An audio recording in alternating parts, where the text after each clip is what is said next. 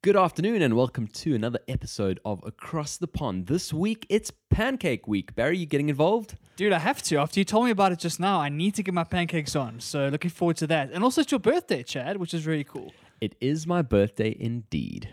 Pond, across the pond with Barry and Chad. So yes, it is episode 16 of Across the Pond, and as we said, it was Chad's birthday last Tuesday. So everyone who's listening, you need to go into the comment section right now and wish him a happy birthday. he's getting, he's becoming a very old man, and so he needs all the ego boosts he can get. So please go and comment and give, give Chad a happy birthday wish. Um, Chad, how are you feeling about it, dude? Oh yeah, no, very very chuffed. I mean, a lot of people I think put too much emphasis on their age. Uh, it's just another day, um, but no, uh, yeah, definitely the years are, are ticking by fairly quickly. Um, and yeah, I'll certainly appreciate any comments that come in the form of birthday wishes. Um, yeah, definitely looking forward to those. Shall we get into our episode, Barry? Let's do it. The week that was. So, on the week that was, Barry, we keep going back, but we have to.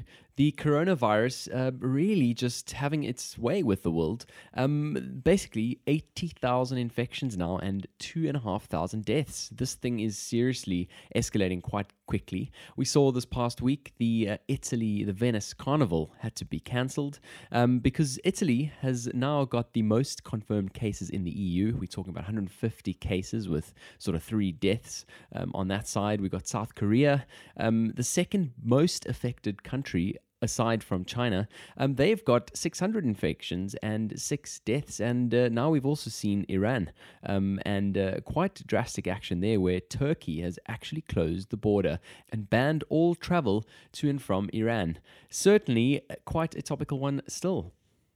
Without a doubt, it is the leading news story around the world, and for very good reason, because of the concerns around it becoming a real global pandemic, right?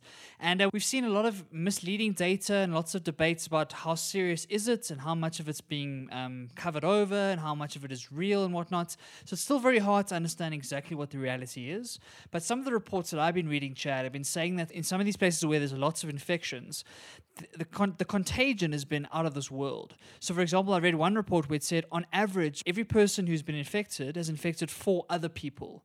And so, if you do that exponentially and you times that by go, go to the power of four every single time, that can spread incredibly quickly. And so, while, while we chatted about um, a few weeks ago that it's not as deadly as the SARS virus, it seems to be more contagious, which can be its own kind of struggle. And so the battle to contain it, the battle to quarantine, the battle to try and keep it and try and treat it still rages on. And like you say, it's starting to spread into Europe, into the rest of Asia, and hopefully not to Africa, but it's it's it's got to come soon, right? You'd think. Yeah, I mean, I believe there's 13 cases now in the UK, and like you said, I think the the battle to quarantine um, affected individuals is is quite a tough one. I mean, I heard of a cruise ship that was stranded in the sea for a couple of weeks um, while they were kind of waiting for that uh, incubation period to pass. Obviously, that a much easier way to contain that quarantine, um, but once those people are back, a lot more tricky.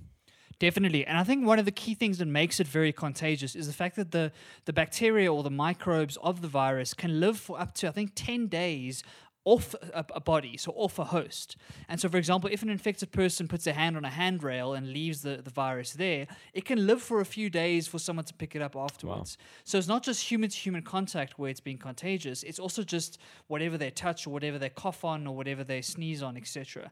And so it's, it's seriously concerning. I think we've seen a lot of um, crazy videos and pictures from around the world of them spraying crazy disinfectant everywhere, and you've seen the masks on everybody, yep. and everyone's doing what they can to stop this thing. But the nature of this world is that we are so globalized that it's very, very hard to quarantine. And so I don't see a way of keeping it to where it is at the moment. I think it's going to go worldwide. And it's a matter of whether we can develop some sort of antidote, some sort of cure, or some sort of treatment period very, very quickly so that we can keep this at a reasonable kind of level a really concerning statement, but I think you're right. I think that's the realistic thing that we need to be uh, looking towards. As much as we can try prevent, at the moment it's already so widespread. Um, we really just need to up those efforts to, to get that vaccine or, or get that cure at least. Um, just that fact that you mentioned about it being able to live on surfaces. Um, this is the fascinating thing: is as these weeks tick on by, this is kind of newish information. I mean, right at the beginning, we we were kind of still learning how it reacts, um, still learning, you know, how a person actually gets affected. And from you know episodes of podcasts that I listened way back then, um, a lot of people believed it was you know you had to cough directly in the face of the person you're infecting. Um, and yeah, obviously knowledge is power. So now that we know this, hopefully we can make a bit of a difference. Yeah, that's what makes it so difficult, right? Is that these things are so different to each other. So, because these viruses m- uh, mutate over time and they evolve, it's taken a lot of time and effort for people to study this virus and figure out what are the various concerns and what are the characteristics of each virus. And so, new information seems to come out on a daily basis about how this is affecting people, how people are trying to treat it, how people should be quarantined and how they shouldn't.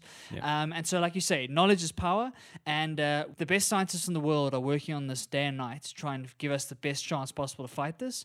And now it actually comes down to like actual behavior from citizens around the world, right? So if you're in one of those affected areas, how do you get the best information that you can to protect yourself and protect your family, um, and do the best that you can to kind of read what the doctors are saying and then implement it in your own life and do your best to try and quarantine where you are. The problem comes when there's when there's contradictory information or when there's information that's hidden or, or misleading, and then it causes the outbreak to, to spread even faster. So we actually all need to pull together as the human race and decide, cool, what is the action plan going forward? What are the kinds of things we need to be doing in these major cities to ensure that we can keep it as small and as as as not dangerous as possible? Absolutely. Quite a monumental task that. I mean, I see you you mentioned here that Apple are starting to put in some contingency plans for their next flagship release. Tell us about that. Yeah, so one of the side effects of this is that most of the goods in the world are supplied from China. If we if we're honest with ourselves, Yeah. Right? when we think about electronics, we think about consumables, we think about um, anything with parts that needs to be mass produced in factories. A lot of it comes from China and the surrounding areas. So there's been serious concerns about factories having to shut down or slow down production or, or close down completely because of the impact of the coronavirus. And so what's been happening is that supplies of electronics and parts and various goods and services are not making their way across to the US and to Europe and to the rest of the world. And that is putting a huge kind of bottleneck on supply of various things. So, one example is the Apple thing. So, Apple obviously are looking to launch the iPhone 12 in the next kind of year or so. And they're trying to plan what is the what is the launch sequence going to look like? How are they going to supply all the millions of people who are going to buy the new phone? And if they can't guarantee that supply, it's really bad reputationally to try and launch it. So they are looking at contingency plans to try and move their suppliers outside of China or try and find other ways to, to build and manufacture these new phones in a way that they can supply the huge global demand that there will be when the, when the new iPhone comes out. And if they can't manage to do that, they might have to delay the launch because otherwise they can't fulfill the orders and can't fulfill the demand.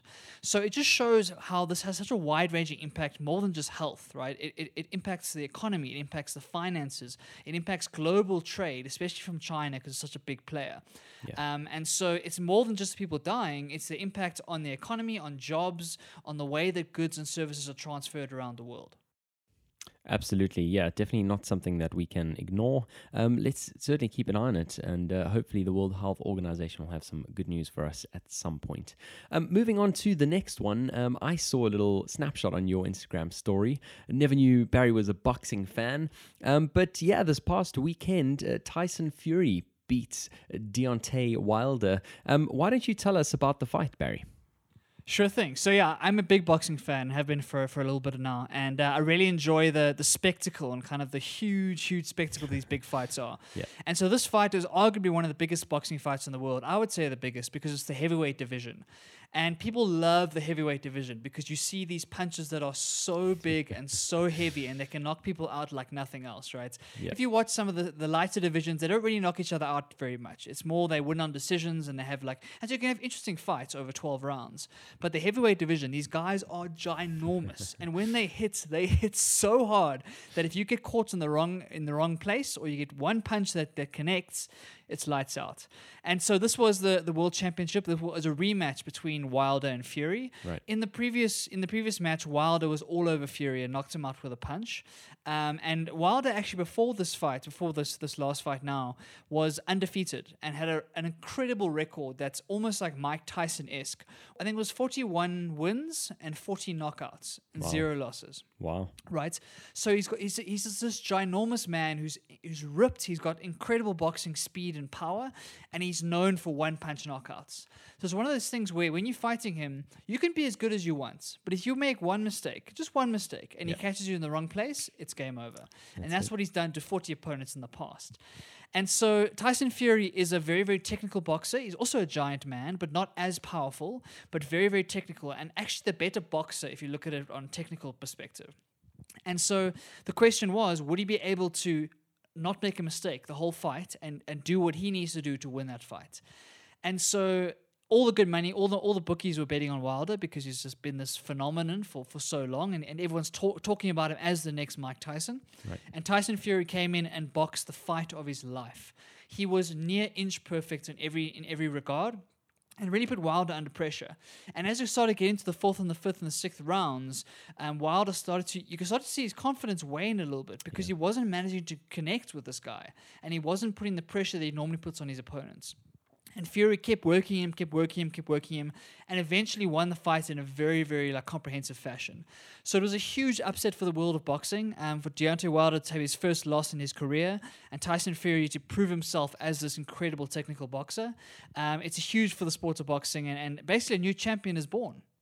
Amazing. I mean, yeah, certainly, like you say, that big spectacle attracting prize money of roughly twenty million pounds. Um, quite a big number for for you know one night's work. Obviously, it's a lot, there's a lot more to it than that. Um, from some of the articles that I was reading, um, I believe uh, Fury's had quite a difficult past few years, um, coming uh, under the load for some things that he said, um, and also you know uh, suffering some personal things as well. Um, so yeah, to come back uh, to come back from all of that and uh, give a performance like this, um, I think quite an achievement. Um, one of the things though in his winning speech uh, that I believe he said, which shows quite a bit of humility as well, um, was you know that Deontay didn't give it up until the end. Uh, apparently, after the sixth round, um, you know, it, it looked like that was going to be it, um, and he didn't expect him to get up again. Um, so, you know, certainly nice to see in a sport that is so aggressive, um, a bit of positive things uh, being said about the opponent as well.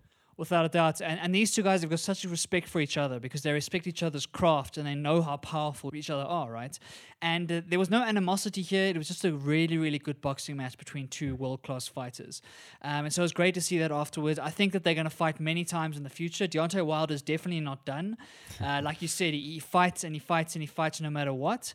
And so this is going to be a significant like blow to his ego, but he'll be back. Don't worry. And he is a monster. So when he comes back, it's going to be an amazing fight. Everyone's already talking about round three because now they won one. So now we need the decider, obviously. Definitely. And so I think that that tw- that twenty million pound uh, price is going to go up for round three, and we're in for a, a treat when we get to number three.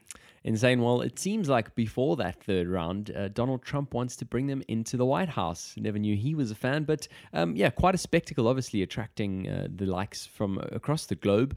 Um, a lot of people saying, though, that Fury's next potential opponent is Anthony Joshua, obviously another UK based boxer who's also uh, did quite a big fight uh, in the in the past few months. Yeah, Anthony Joshua's been moving his way up the ranks quite quickly over the last few years, and he's really the next contender for that title. So I think that that is the next fight to happen. I think it makes a lot of sense um, to give Anthony Joshua a chance to to, to go for that belt.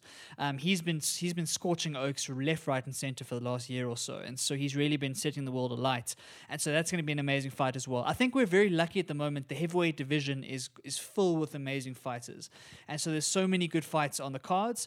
And and the nature of the division is that one punch knockouts win these fights. Yeah. So you can be the best boxer in the world, but you make that one mistake and you and, and you're out. So it's very exciting to watch. You don't know who to put your money on. You don't know who to back. Um, and so looking forward to the, the fights to come in the rest of 2020.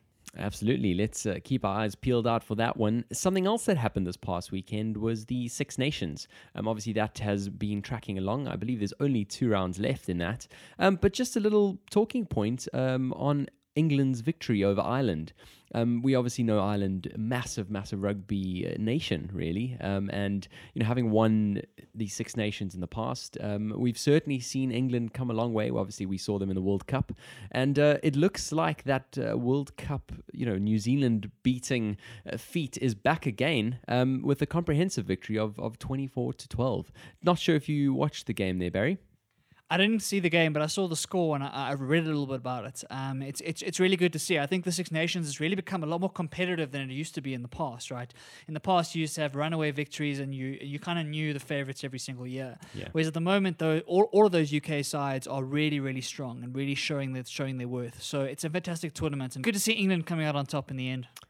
Absolutely. I think, yeah, to talk to that level of predictability, I mean, we've seen France as well, I believe, the only unbeaten side in that tournament so far. Um, so, going to be interesting to see what happens in the next couple of rounds. Also, in terms of the future of this tournament, I have heard word of South Africa being included uh, as well in the future. I'm not sure when this is going to happen. I think next year might actually be the one. Um, but that's also going to be really cool to see. Yeah, definitely. I- think we, we, we've got so many Boks playing in, in the UK already, right? So playing overseas. And so it makes a lot of sense in, in some instances to get them into, into that tournament. And so it sounds like they might play both the Six Nations and the Rugby Championship here in the Southern Hemisphere. Um, and for me, the more times I can watch Springboks, the better. So I'm all for it. Absolutely. Absolutely, and uh, I'm sure all of the Saffers this side, obviously there are loads, um, equally happy that they can actually go into one of the local stadiums and, and have a have a watch. Uh, so that's going to be pretty cool to see. We were talking about Australia and the calls basically on the Prime Minister, um, who was you know not acting in the way that the public wanted to. And we've kind of seen the same thing happen this side. Obviously, we've spoken the last two weeks about the two storms Storm Ciara and Storm Dennis. And uh, yeah, Boris Johnson hasn't appeared in public in 10 days. A lot of commentators wondering why he hasn't visited the communities of those who have been severely affected. Always a tricky situation for the Prime Minister at the helm. Without a doubt, I think that public appearances are so important for the, these kind of roles, right? As a president, you kind of are the figurehead, and you're kind of that that brand for the country or brand for the administration. And so it's always strange when there's a long, well, I mean, ten days is not long, but a significant period of time where he's out of the public eye. Yeah. Um, so who knows what's happening behind the scenes? Um, obviously, then in the midst of all the, the negotiations about the, the the Brexit stuff as well, and the, all the trade deals. Um, so I'm, su- I'm assuming there's a lot going on. But uh, like you say, these storms have been quite significant, so you would have thought you'd see them in, some- in some instance. Yeah, absolutely. Um, always interesting to see what people think about that. Uh, moving on to the next one, talking about Brexit, um, Google has basically put out a statement that they're going to be moving the data they have on UK users, which is currently being housed in Ireland, over to the US. Really interesting. Obviously, we've seen GDPR the last couple of years, and uh, obviously, as Brexit's happening, uh, they're obviously getting prepared for for that. Yeah, I think this is quite a big story because um, we, we've chatted about in the past how where the data sits is actually quite important when we look at ethics and we look at privacy and we look at the way that data is handled. So when the data is sitting in Ireland, it's under the the auspices of the GDPR, and we've chatted about in the past. It's the most conservative kind of uh, protection around data in the in the world. The GDPR has really gone out of its way to try and show itself as a protector of individual data. And so now moving it out of Ireland and back to California, which is kind of known as just the Wild West, right? We do do whatever we want with the data. That's quite worrying for people in the UK themselves who wanted that control over their data. And so the reason that Google gave makes sense because if a trade deal is not struck between the UK and the EU in a way that protects data privacy, they might lose the ability to even move that data anyway. And so it's almost a preemptive strike to get it out of that jurisdiction quickly before anything happens with the trade deal. Um, and then they can always put it back if a trade deal gets struck that makes sense. So it makes sense from a Google perspective, but from a UK individual, I would be worried if my data is being moved to California, right? Because the GDPR kind of fills me me with some confidence that my data is being protected quite well and encrypted and all that good stuff. And California is is a very different different ball game. Um, and it's a reminder again that w- the the servers that host our data, the so-called cloud that we kind of think is just some ethereal thing, is actually a physical location, right? Definitely. So when we talk about the cloud, it's actually servers and computers sitting in warehouses. And where those warehouses sit is crucially important for politics, for economics, and for the protection of that data as a whole. Absolutely. I mean, I haven't really given this one too much thought. Um, but yeah, as you say, off the bat, quite a worrying one, especially when you consider how much data Google has on you. I believe it's possible. I haven't tried it yet, but I was actually uh, at an event the other day and chatting to a couple of people um, where you can actually type in Google, what do you know about me? And uh, find out all the facts, um, which I think is pretty insane. It's terrifying. it's it's a terrifying thing to do. I, I really encourage everyone to do it because it'll it'll give you a better sense of why this is such a serious topic and why it's so serious to know your privacy and understand how it's being used. Because the amount of data they have is beyond your wildest dreams. And uh, I remember when I found out about it and I, I did it for myself, I found that there were a number of apps that I was using on my phone that were tracking my location at Right. like all times. And so I saw a list of all the places I'd been in the last Wow. week, like to the to the GPS coordinate. Wow. And that was just terrifying to see. So I, I thoroughly encourage everyone to go and do it and just get a sense and realize what kind of data is there about you. And then you can go and make tweaks and changes to your various apps and your various settings to try and force Google to not have that information. Absolutely, yeah. I mean, I definitely need to do that as well. But uh, certainly, give it a go as well, uh, the listener, and uh, let us know what what you find. I mean, uh, obviously not the specifics, uh, but let us know if you're surprised by the extent to which uh, they actually know your ins and outs, and uh, yeah, whether that was as terrifying as it was for Barry. Moving on to the next one, we've been uh, tracking the Royals and Harry and Meghan, uh, obviously deciding to go financially independent. Now they're kind of settled in Canada, it seems, for a little bit, um, and they've put out a statement. Uh, Barry has done a bit of a scan of the statement. What did you find? Yeah, so before we get to the statement, it's worth talking about the context as- to why they made it, right? So we remember they kind of have left the royal family in a way and they've sort of like put away their duties and they want to be financially independent. They want to be on their own two feet and, and all that good stuff. And uh, so there's been a bit of animosity between the, the, the, royal, the royal family and, and Harry and Meghan, right? And so they've been trying to figure out what is this new transition period going to look like and how are they going to engage on these various levels and various things. So Harry and Meghan were going to start this thing called Royal, I think it was. Yep, yep. And that was the brand they were going to use as like the umbrella for all of their charitable work and all of their, their all of their things they're going to do in the next few years.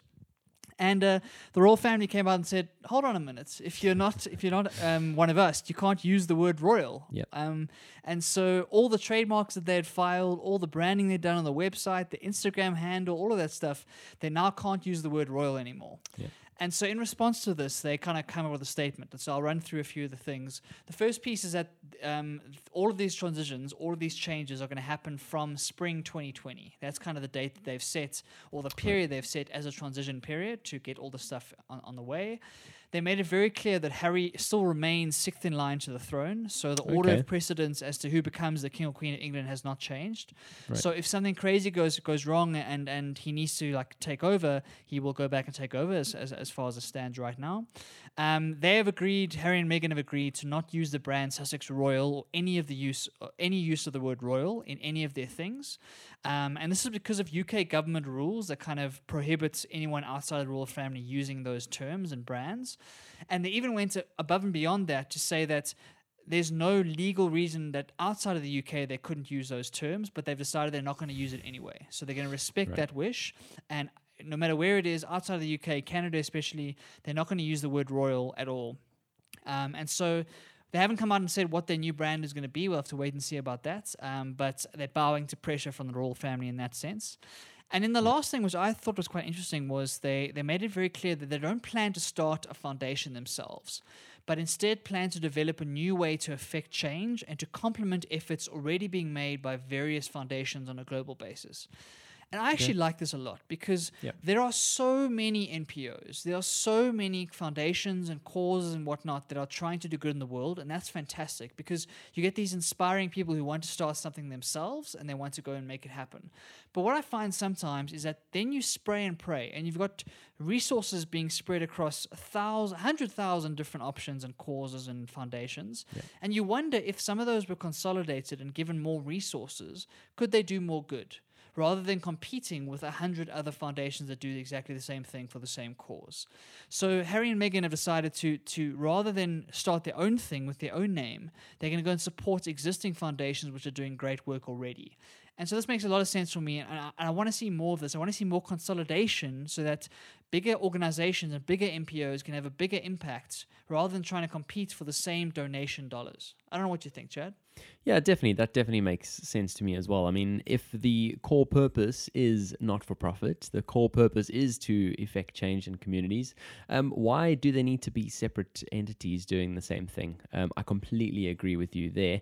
Um, in terms of just the, the general statement and, uh, you know, this transition phase, there was obviously a lot of uncertainty um, when they announced that they were going to become financially independent. At least now we now we are able to see what what this is actually going to look like. Um, I find it interesting interesting that they include in their statement that uh, the name royal isn't specifically prohibited elsewhere in the world. Although, as you've said, they've used it um, in the context of we're going to respect the wishes of the family, I find it really inter- interesting that they set up a base for which they could have actually appealed that. Um, and a lot of people actually saying as well that they took a bit of a stab at some of the not so senior royals, um, Beatrice and Eugenie. These are royals who are able to have jobs, um, but are also able to undertake royal assignments. Um, so, although there's a lot of cooperation coming about, I do sense a bit of an undertone um, of uh, hostility there, don't you think?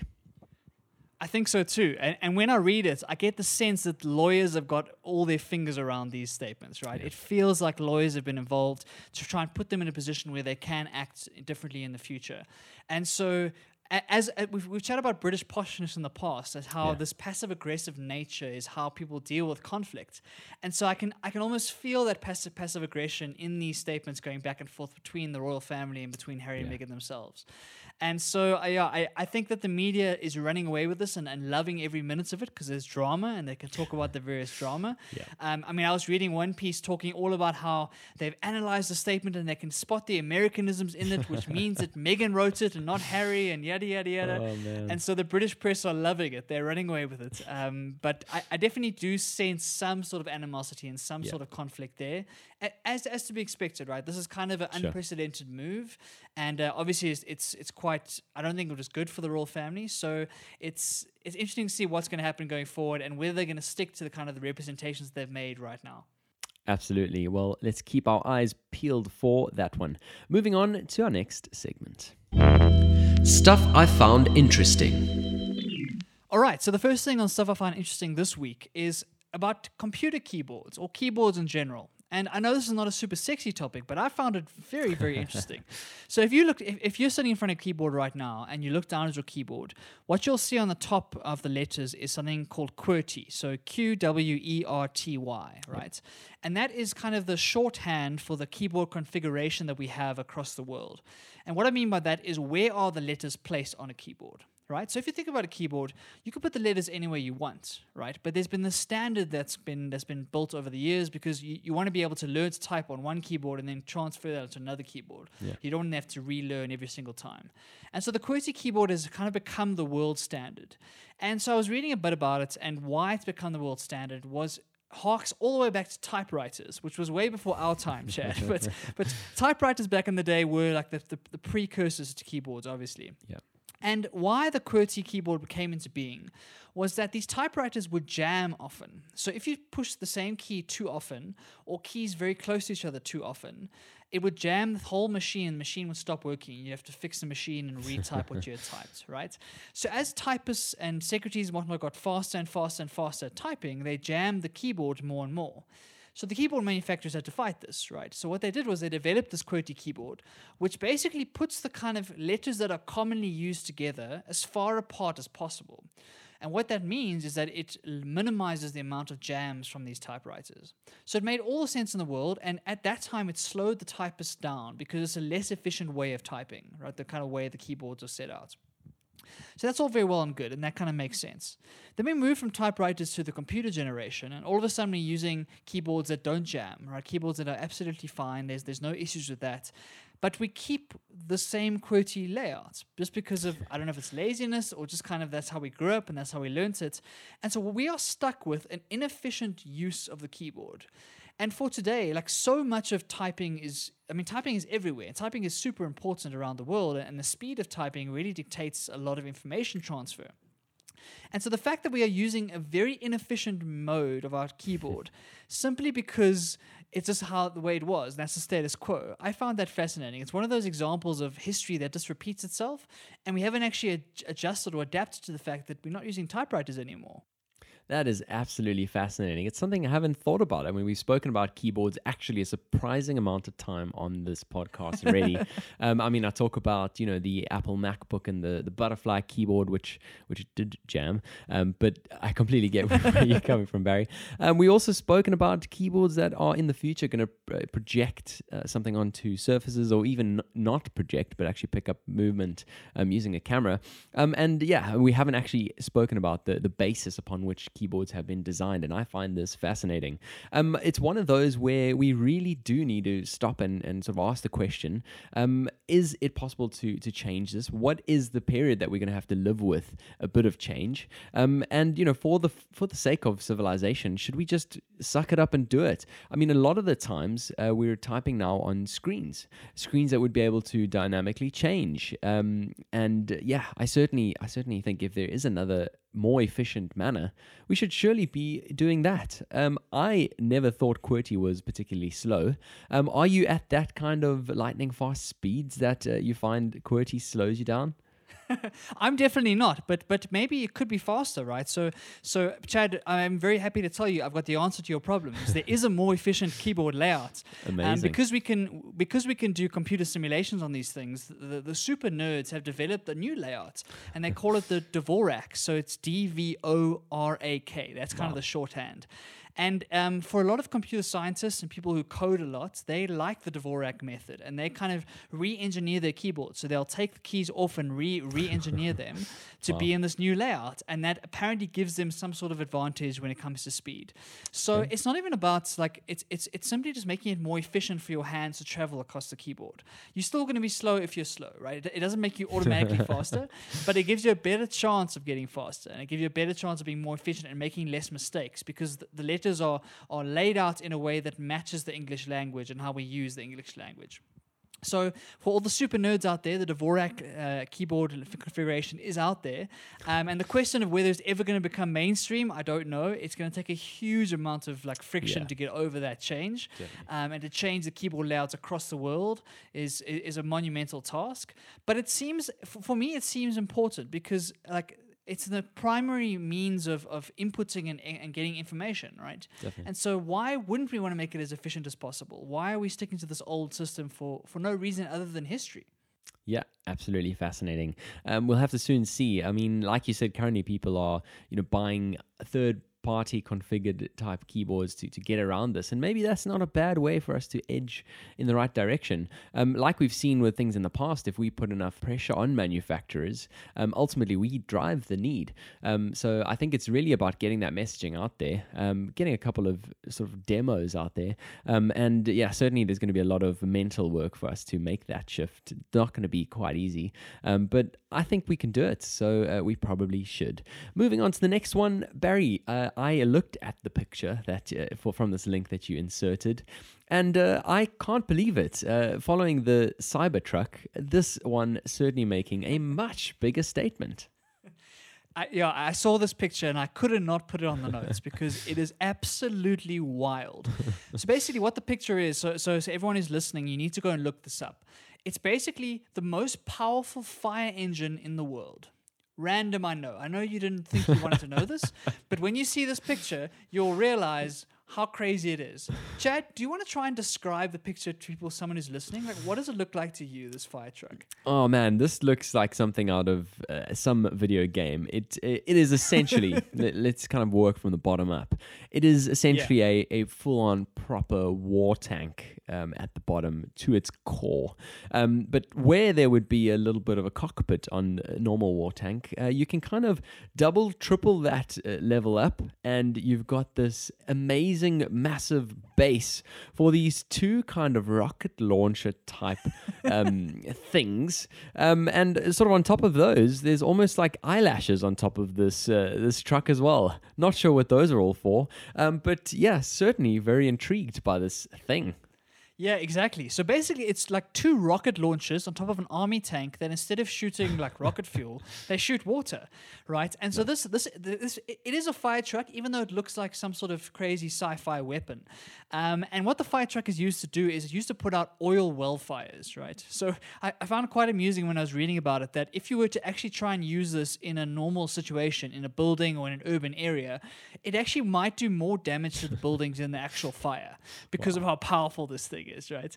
Um, and to give you some perspective, it, it shoots out 832 liters of water per second. Oh my gosh. Per second. So the amount of power behind this water is crazy. And so it yeah, it, it destroys buildings by itself. And basically what it's used for is obviously there's very few of them in the world, and I think there's only about six or seven in the world.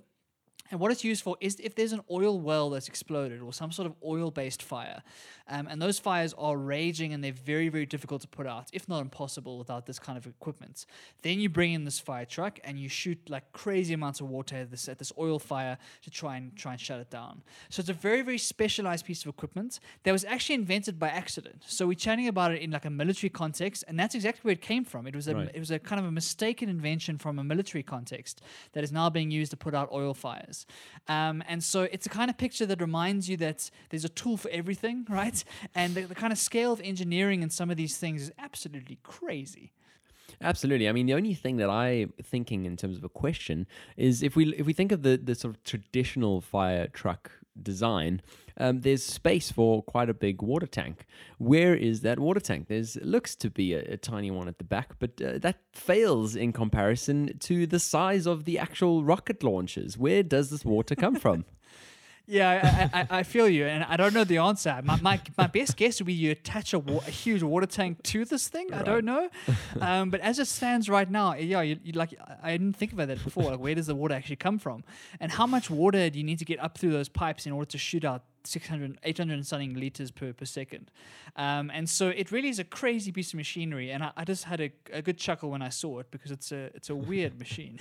oh, absolutely, indeed. And uh, I mean, on to our next topic. Um, basically, this one is one that the designers of that fire truck um, are, are clearly on the right side of. Um, so basically, uh, there's been a little stat come out that just one in three adults is doing the job that they dreamed of as a child. Um, now, I mean, if we think of what we dreamed of doing as children, um, I think a lot of the time these were kind of remote possibilities. So I'm quite surprised that that number is as high as it is. Uh, in fact at all. Um, but I mean, even if we talk about something that we dream of doing today in our, our current day self, this stat further adds that almost half of workers regret not chasing their dream. Um, so your current day dream, whatever that is, um, you know, almost half of the population is in regret for not chasing that. This again, one of those discussions on practicality versus actual enjoyment. I mean, without a doubt. I mean, Chad, for example, my dream was always to design the biggest fire truck in the world, and I didn't follow that dream. And look what could have, happened if I did follow that dream. um, yeah, it's it's a it's a serious concern. I think a lot of the mental health struggles we've chatted about in the past also come down to this, right? Where people spending a large amount of time at work and a large portion of their life dedicated to work, and it's something that they don't actually either don't enjoy completely or it's not their number one passion. And uh, it's it's that practicality that comes into play, right? Sometimes the, the, ki- the kinds of dreams people have are one in a million things, or once in a generation things. Or when you want to be a rock star, or a sportsman, or a scientist, or like these, these or an astronaut, or those kinds of dreams. It's very very difficult to do, and often our dreams don't match up with our skills, right, or our talents. So I can dream as much as I want that I want to be the next LeBron James, but because I'm not seven feet tall, I've got no shot, no matter how good I am, right? Yeah. Um, and so it's, I think it's kind of a, a part of growing up is is getting from that childhood dream into like a more realistic adult dream. And are you willing to chase that adult dream?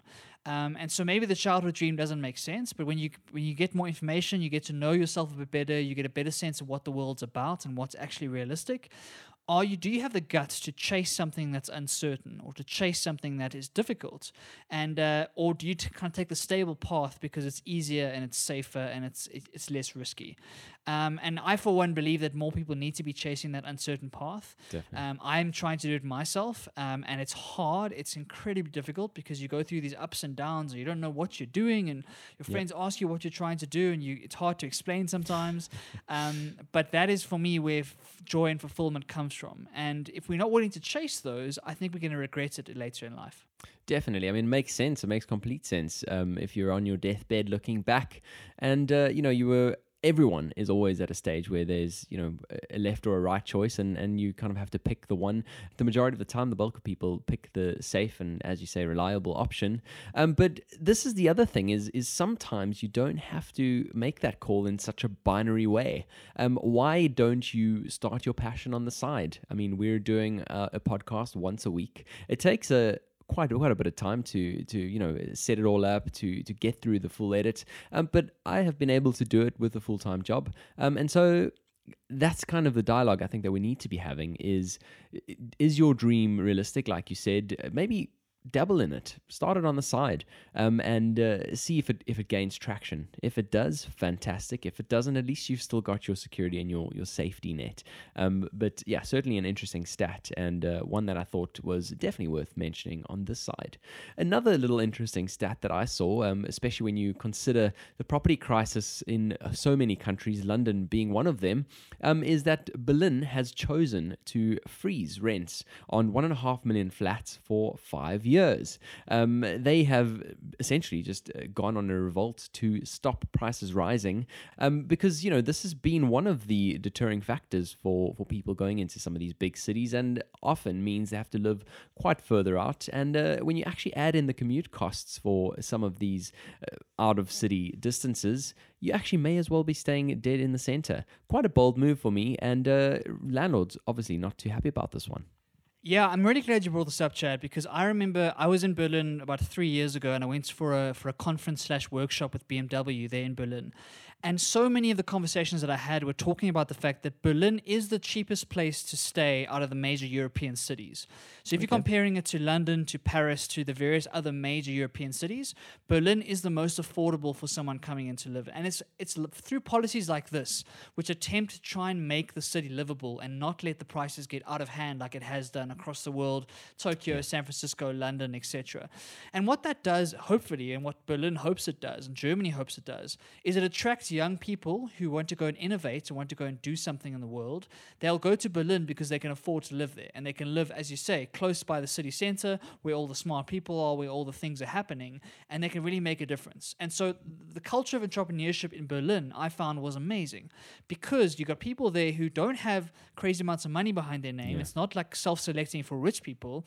It's selecting people who have a dream, have an idea, have a startup they want to start have something they want to do in the city.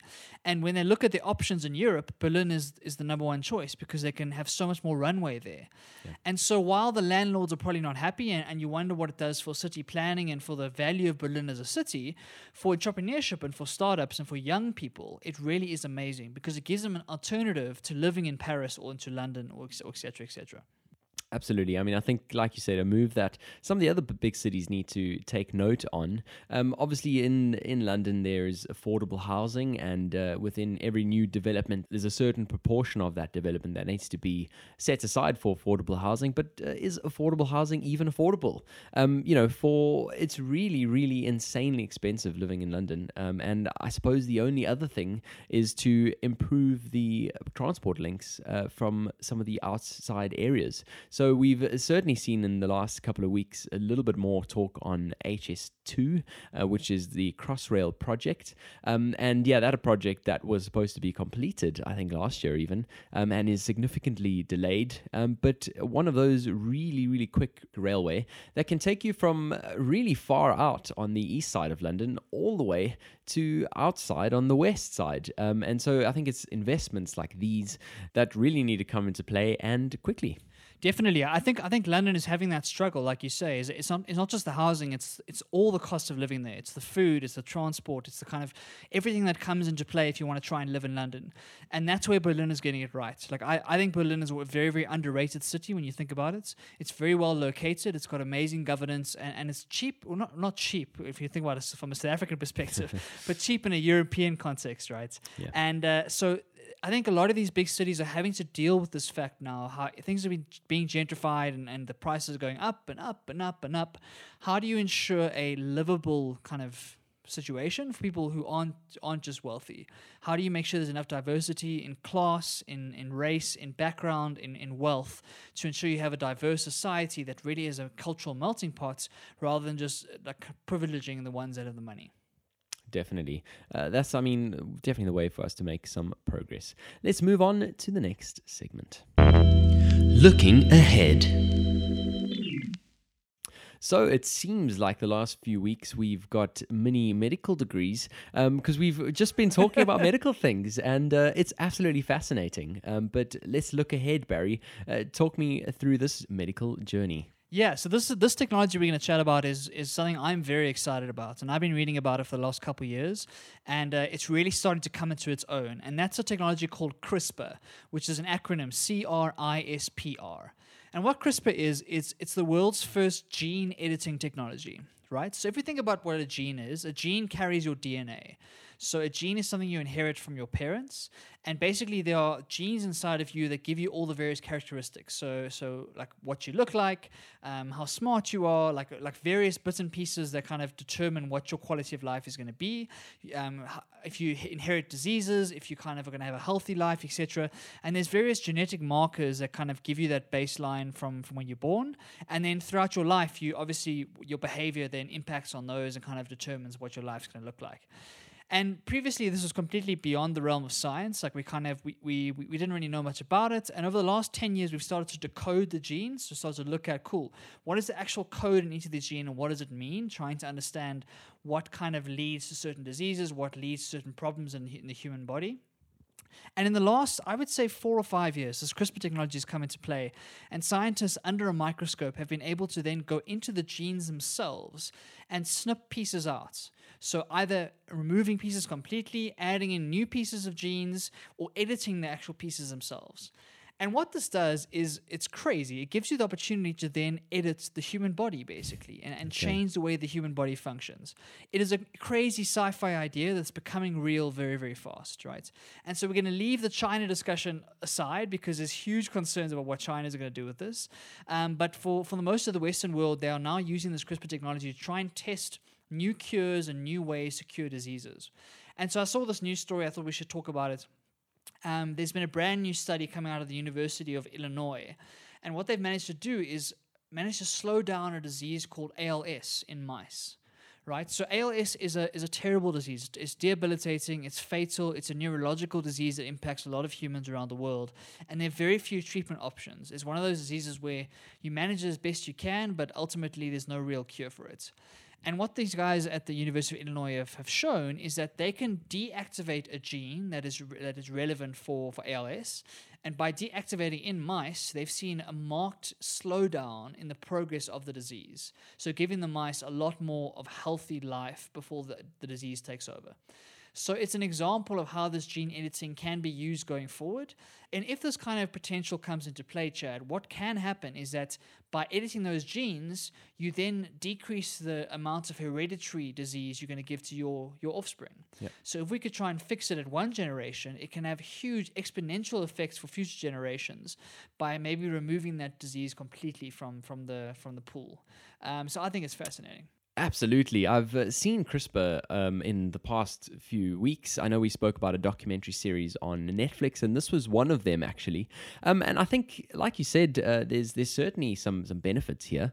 Um, but the question is always ethics when it comes to these kinds of things, because as the human species, um, you know, aside from just removing ailments and uh, you know removing genes that are subject to some diseases, um, sort of the next step is to try and perfect some other pieces of us. And that's always the real tricky ethical question to ask. Um, and and so yeah i think it's it's certainly going to be something to watch in the next couple of years. We haven't really seen any um, cases of this actually happening yet. I don't even know if it's legal um, in in the human species as yet. Um, but certainly an area to watch Yeah, and, and that's how I came into this discussion was through the ethical pathway. So chatting about legality, in the Western world, a lot of governments have kind of banned the use of it in humans for now. And so all of the tracking, all the testing is being done in animals to try and get a sense of what we're doing. But as always, China has, has gone a different route, and there are serious rumors that China are using it on embryos, on human embryos. Wow. Which, if true, would be a serious, serious breach of a lot of international standards around ethics. Um, like you say, this is a huge deal to be messing around with genetic compounds inside a human body. And uh, so, while there's no proof yet, there's been serious rumors about China and their, their mis- misgivings in this sense. Um, but from, for the moment, we don't know what we're doing yet, right? This is brand, brand new. We're still trying to figure it out. And a lot of these things, they seem like silver bullets. They seem like magic. Imagine we take out the gene for AIDS or the gene for cancer, whatever the story is. What we don't know is by taking out that gene, what are the side effects, right? What do we then create or what do we then d- uh, develop in that human being? Um, genes are not simply like A, B, C equals cancer. It doesn't work like that. All of these things are interrelated and interdependent, and they're so difficult to understand what they do in the human body. So we're very far away from human trials um, in the Western world and certainly in the ethical world. Um, but the, the technology is so powerful but I'm, that I'm very sure there's scientists around the world who are trying to figure it out in a human setting, and that terrifies me. Yeah, I mean that's the thing. As exciting as it is that we might be able to, as you say, remove some of these uh, ailments and, and those kinds of things, it is absolutely terrifying. I mean, like you say, a mouse is not a human, and so all of those kind of side effects that we may face um, are impossible to test. And uh, I mean, how are we going to actually how are we going to actually do this? Um, so I mean, it's I, don't know how this one's going to actually move forward, especially when it's uh, rightfully unlawful. Um, but at the same time, how do these trials go on? Um, you know, with the view of of going to humans, um, especially when you know we're actually going to DNA level, something that we we don't typically do. You know, we, we do all these trials um, where you know we we kind of have injections, where we have pills, we have all those kinds of things that maybe mask a certain something. But now when we're actually going to the core and we're actually editing DNA, that's something completely different. Um, and uh, yeah, really a, a tricky one to see how this one's actually going to move forward at all. But certainly really scary. Moving on to our next segment. Develop and grow.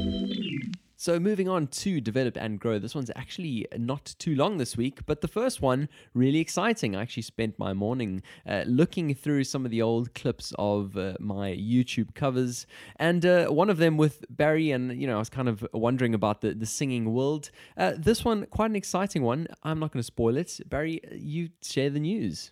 Sure, sure. So yeah, like like we've been chatting about Chad offline, I've been looking for ways to bring music back into my life, and I really miss singing. And so, through my good friend Natalie, so thank you Natalie for for getting me into this. Um, I I've finally joined a choir, and I've joined a choir that's quite a prominent choir here in Johannesburg called the Johannesburg Symphony Choir. Um, and I'm very very excited about it. It's it's one of the top choirs in, in, in the country even. And uh, so I was very nervous when I auditioned, and it was a very, very tough audition because I haven't sung properly in, in a long time. Like I've, done I've done covers and whatnot, but you, but it's not as like serious and intense as these kind of auditions. Definitely. And so I went to an audition for the symphony choir, and somehow they let me in. So that's amazing. um, and so I'm very excited. I've been to about three or four rehearsals. We are preparing for our first concerts um, in on Good Friday, coming in in mid April. Amazing. Um, and so it's really been a fantastic experience for me to to practice really really difficult singing. Um, t- for those who don't know, symphony choirs don't sing like Justin Bieber or the popular music, right? They do they sing a lot of classical music and and uh, the classics from from a long time ago, and these intense difficult pieces. And so for me, it's an opportunity to test myself and to try and get my singing a bit better, and also to grow an appreciation for some of this music. Yeah. Classical music is something I've always wanted to get into because I think there's so much beauty there and there's so much amazing stuff in classical music. But I've never really had an opportunity to really dig in and kind of be a bit nerdy about it and try and get understand why do people appreciate this? Why is Mozart good? Or why is Beethoven good? Yeah. And so hopefully this experience is going to give me the chance to grow this appreciation and to improve myself. So I'm very excited, Chad. That's absolutely amazing news, and I'm really excited to hear about it. Um, really keen to hear about all the actual performances and, and how those track on. When I did those covers with Barry, it was very, very clear that he was a, a tenor. Um, you know, I, in my musical production days, um, certainly at my high school, um, was always a baritone. And so when you kind of see that sort of range that Barry has, um, I'm really glad it's being put to good use now. Um, and uh, yeah, we'll, we'll certainly see how that how that tracks on. Um, I've always been intrigued by by these types of choirs um, at, at how difficult really it is to take a different line. Obviously, as the tenor, sometimes you'll be taking the lead line uh, in terms of the lead melodic line, but uh, when it comes to those harmonizing pieces, really tricky to make sure you stay on track. Definitely. And and this kind of quiet chat, a lot of times it's eight part harmony. Wow. Which is absolute chaos, right? Because there's there's basically four voice parts, and then in each voice part there's is a first tenor and a second tenor, for example. And so in a lot of cases in these in these intense classical pieces, you've got eight parts going at simultaneously on different harmonies and different rhythms. So for example, this this current one we're doing is, is a, a long piece by Rossini, which is a beautiful piece of music. But the rhythms kind of overlap and conflict with each other. Wow. And so it's it takes so much concentration for me to sit there and try and follow what I'm doing because I'm very rusty about reading sheet music, and uh, and so it's, taking a lot of concentration to understand. Cool, where am I in the in the piece? How do I keep up? And how do I make sure I'm singing the right note at the right time? Um, and so it's been a fantastic challenge for me, and I'm it's, it's starting to come back slowly. All of, all of that reading sheet music and all the good stuff that I used to be able to do, it's coming back slowly, and so I'm really enjoying it. Um, and it's giving me a new appreciation for how difficult choral singing can be when you're singing these like major classical pieces. Absolutely, that sounds insane. Uh, so yeah, good luck with that. That sounds really insane. In terms of that sheet music, um, I mean, are, are you kind of going back to the keyboard to follow those along? Um, because I think unless you've got pitch perfect, which is a really, really tricky thing to master, um, quite hard to just follow those by reading the sheet music. Yeah, it is very tough, but that is unfortunately what you have to be able to do in this kind of choir. So sight reading is kind of a pre- prerequisite. So, for example, in my audition, I was given a piece of music that I'd never seen before, and I had to sing it in front of the the, the choir director immediately and learn how to sight read. So, so I, I used to be able to sight read when I used to sing in choirs back in the day, but I've got very very rusty at it. And so what happens is you sight read, you're given a note, so you're given the pitch you need to start Right, at. So luckily you don't have to be pitch perfect because otherwise I wouldn't be able to do it. but you give given the pitch to start and you, you understand what key it's in, and then you've got a sight read as it goes on. And so what I found most amazing, my first rehearsal, we sat down and we got given a new piece of music, and we kind of just started like playing it. Like he just started playing it. Everyone started singing in four part harmony, and I was like, "What is going on? Have you guys been practicing without me?" Um, and it's like, no, these guys are so good. They can just pick up a sheet of music and just sing it immediately. And so obviously there's- there's mistakes and whatnot, but the ability to sight read and, and go from the beginning means that even in the first rehearsal, it sounded insane. And so that's what makes me so excited about it is that my sight readings get better and better and better. And ideally, you get to a stage where you can pick up any sheet of music, get given the key, and you're able to sing a, a sort of a, a version of it. Um, and then you tweak and you and you and you fine tune, you make it good from there. That is absolutely amazing. That's super inspiring. I'm uh, I'm quite keen to actually start learning a bit more of the, the musical theory and stuff um, when hearing about that because I've always kind of just been on the on the other side, on the simple side where you kind of learn stuff on YouTube and you're able to replay something without um, you know being able to actually genuinely interact with it uh, on the spot. And so that's that's really inspiring, and I'm keen to get back into it and, and do some learning in that space. Without a doubt. And one more thing I wanted to add about the learning is that what's really cool is that I'm like, I think I'm the youngest person there, and Awesome. I'm like, I'm a good 20 years underneath the average age. Wow. um, which is quite a quite a strange experience. Um, and, but what it means is I get to learn from people who've been in this choir for for twenty something years. The guy next to me, for example, has been in the Johannesburg Symphony Choir for twenty four years now, and so he knows this thing backwards and he understands exactly how this works. And so I'm just looking forward to learning as much as I can from people who've been there for a long, long time and have a lot of experience. Um, and it's something I'm very excited about, as you could hear. well, that's awesome. I mean, uh, you know, you kind of didn't pick to go the Toastmasters route. I thought you had too much on your plate, but uh, you know, you kind of just wanted to add a, a, a little something else on the side. Um, so that's cool to see indeed. Uh, moving on to the next topic, uh, definitely not as exciting as the previous, um, but it was really just this uh, this call for for clutter that we live in in our lives now. I subscribe to uh, Barry's blog, um, and he he mentioned you know just about about curation and uh, and the amount of media that just flows past our faces every single day, every single minute, um, and uh, and really just this call for us to actually narrow down the things that actually matter most to us, um, and uh, kind of slow it down a little bit. Um, so you know, I certainly started this week by um, going through my emails and and looking at the ones that I actually want to see. Um, hitting unsubscribe, there's nothing wrong with doing that. Um, hitting unsubscribe, and uh, you know, like we've spoken about uh, in in previous times, um, kind of try and think more specifically and more purposefully about what it is you want to consume, when you want to consume it, rather than just being this open sponge um, with which anyone can throw anything at you and you're expected to consume it. Don't you think this is quite an important one in today's uh, day and age? I think it's crucial, and uh, I, I've written about it and, and talked about it in the past that the kind of focus that we have is our most important resource. Like your attention is your most important resource, and uh, digital clutter is very pernicious in today's day and age because it's not like physical clutter. If your if your desk is full of stuff and you can see it's like messy and, and whatnot, and it, it's a trigger in your head to understand, cool, I, I can clear this up and, and feel better about it, so I can make sure I'm more organized or whatever the story is. So physical clutter is easier to deal with than digital clutter because it, it doesn't seem wrong to have a thousand emails sitting in your inbox because it doesn't take up any space, it doesn't worry you. But the problem is your actual attention, your focus is being spread across a thousand different things. And so it's very important for us to think carefully about what information we consume on a daily basis and is that serving our interests. So, for example, there's a lot of things you might sign up for an email newsletter for some reason for, for now, but three years down the line, you're still receiving those emails even though you're not getting any more value from them anymore. And so it's important to do like a regular kind of checkup on your stuff and like and like you say, Chad, go through your various subscriptions and take away all the stuff that doesn't add value. There's no need to be subscribed to things that don't add value. Even if it's your friend's blog, even if it's your friend's stuff, it doesn't matter, right? Only subscribe to the things that are actually adding value to your life, and you'll have a much, much more clearer mind, and you'll be able to do the important things more so than the urgent things. I mean, definitely. Um, so I was certainly speaking on the digital space, but having moved to a new flat as well in the past couple of weeks, the physical side becoming uh, quite apparent as well.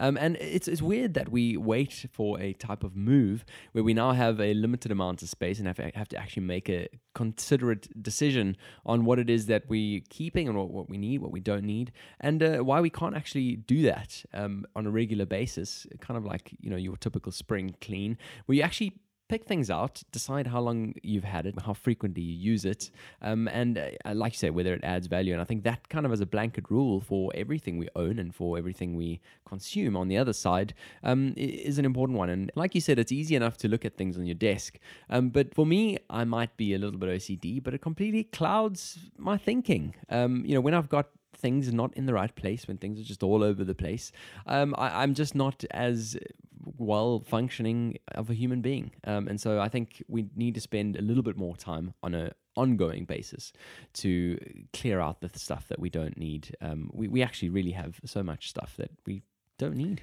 Definitely. And I think it's worth noting, Chad, um, kind of the people that have influenced my thinking on this are two guys called Ryan Nicodemus and Joshua Fields Millburn. And they, they run a site called theminimalists.com. And so they talk a lot about this. And, and most of my thinking around this topic comes from them. So they've got a podcast, a blog, and a bunch of books, which are all amazing. So for anyone who's struggling with this or wants to and like read more about it or get a sense of what we're talking about, I think The Minimalist is a great place to start. Amazing. Always good to throw a new resource out there. Maybe we need to do a bit of a review on some of the stuff um, in future episodes. So, yeah, keep your eyes posted for that. Let's move on to our next insert. What's on your mind? So we're back to what's on your mind. We have to encourage you to please send through questions, and if you can, send through voice notes. We love hearing from you. Um, this is, uh, you know, kind of two-way communication. We don't want to just be throwing stuff at you. Uh, let us know what you're thinking. Let us know what's on your mind as well, and uh, we can kind of have a bit of banter about it on the podcast. So today's question comes through from Michaela. Um, we've got a voice note for this one. Thanks for your question. Hey guys, thanks so much for a great podcast. This is a question from a fellow South African and is directed at Chad in particular. Um, what advice would you give fellow South Africans, young couples, young families who are considering immigrating themselves? I know you're a, an expat living in the UK, and I'd love your thoughts and advice on what you'd sort of advise young people who are thinking of making that move. And with the current undertone of the political situation in South Africa, I'd love to know what you and Barry are thinking about, what your thoughts are on that. Um, yeah, thanks so much, guys.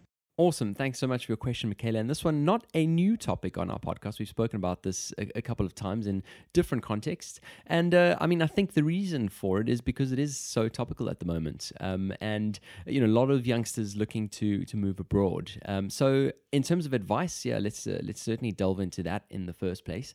I think uh, obviously the first thing is is pick a spot. Um, this, you know, seems obvious, but I think a lot of people just kind of go to the, the, the place that's easiest to get into and uh, then find find them not enjoying being there.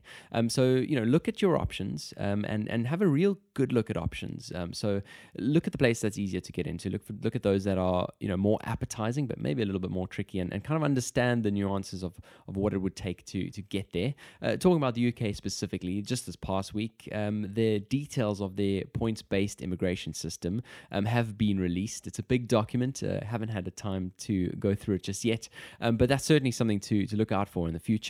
Um, so yeah, certainly have a look at the at the spot and, and be realistic about it. Um, I think a lot of the time we're of this uh, view that you know the grass is always greener, and uh, as like anything else in life, there's always pros and cons. Um, I know a lot of South Africans aside who uh, come here and, and really just hate it after the first couple of months, and and fair enough, it's not a, a perfect solution.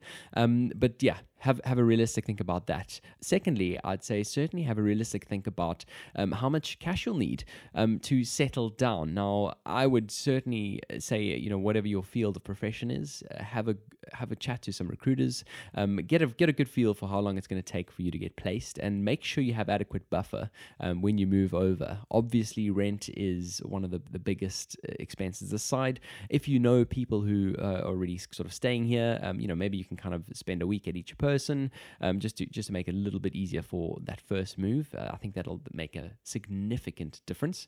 Um, and uh, and yeah, I mean, thirdly uh, is obviously just the, the, the prep work. So before you've actually decided, okay, cool, now I'm gonna go, um, you kind of need to make that call of you know whether this is a, a short term thing. Are you coming back in five years' time, um, or is this a, a permanent move? And why I'd say it's important to to do that thinking is in terms of all your stuff, everything that you own.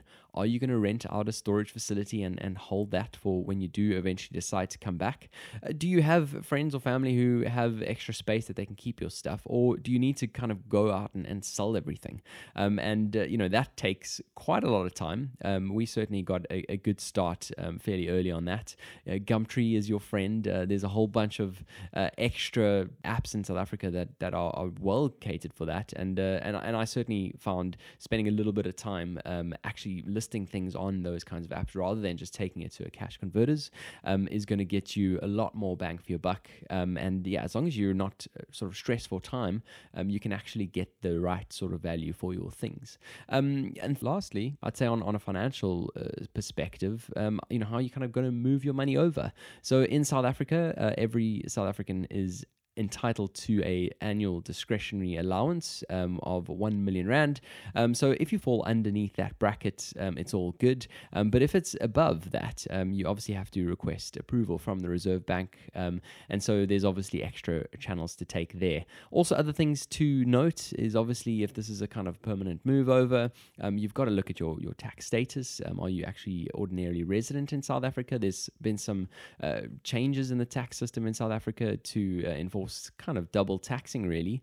Um, so uh, certainly look into that. And then in terms of your final tax return, when you do actually move over, one very important thing to note is if you move over, you are deemed to have disposed of all your assets. So even if you keep your assets in South Africa, um, you deemed to have disposed them. So you should actually pay capital gains tax on them.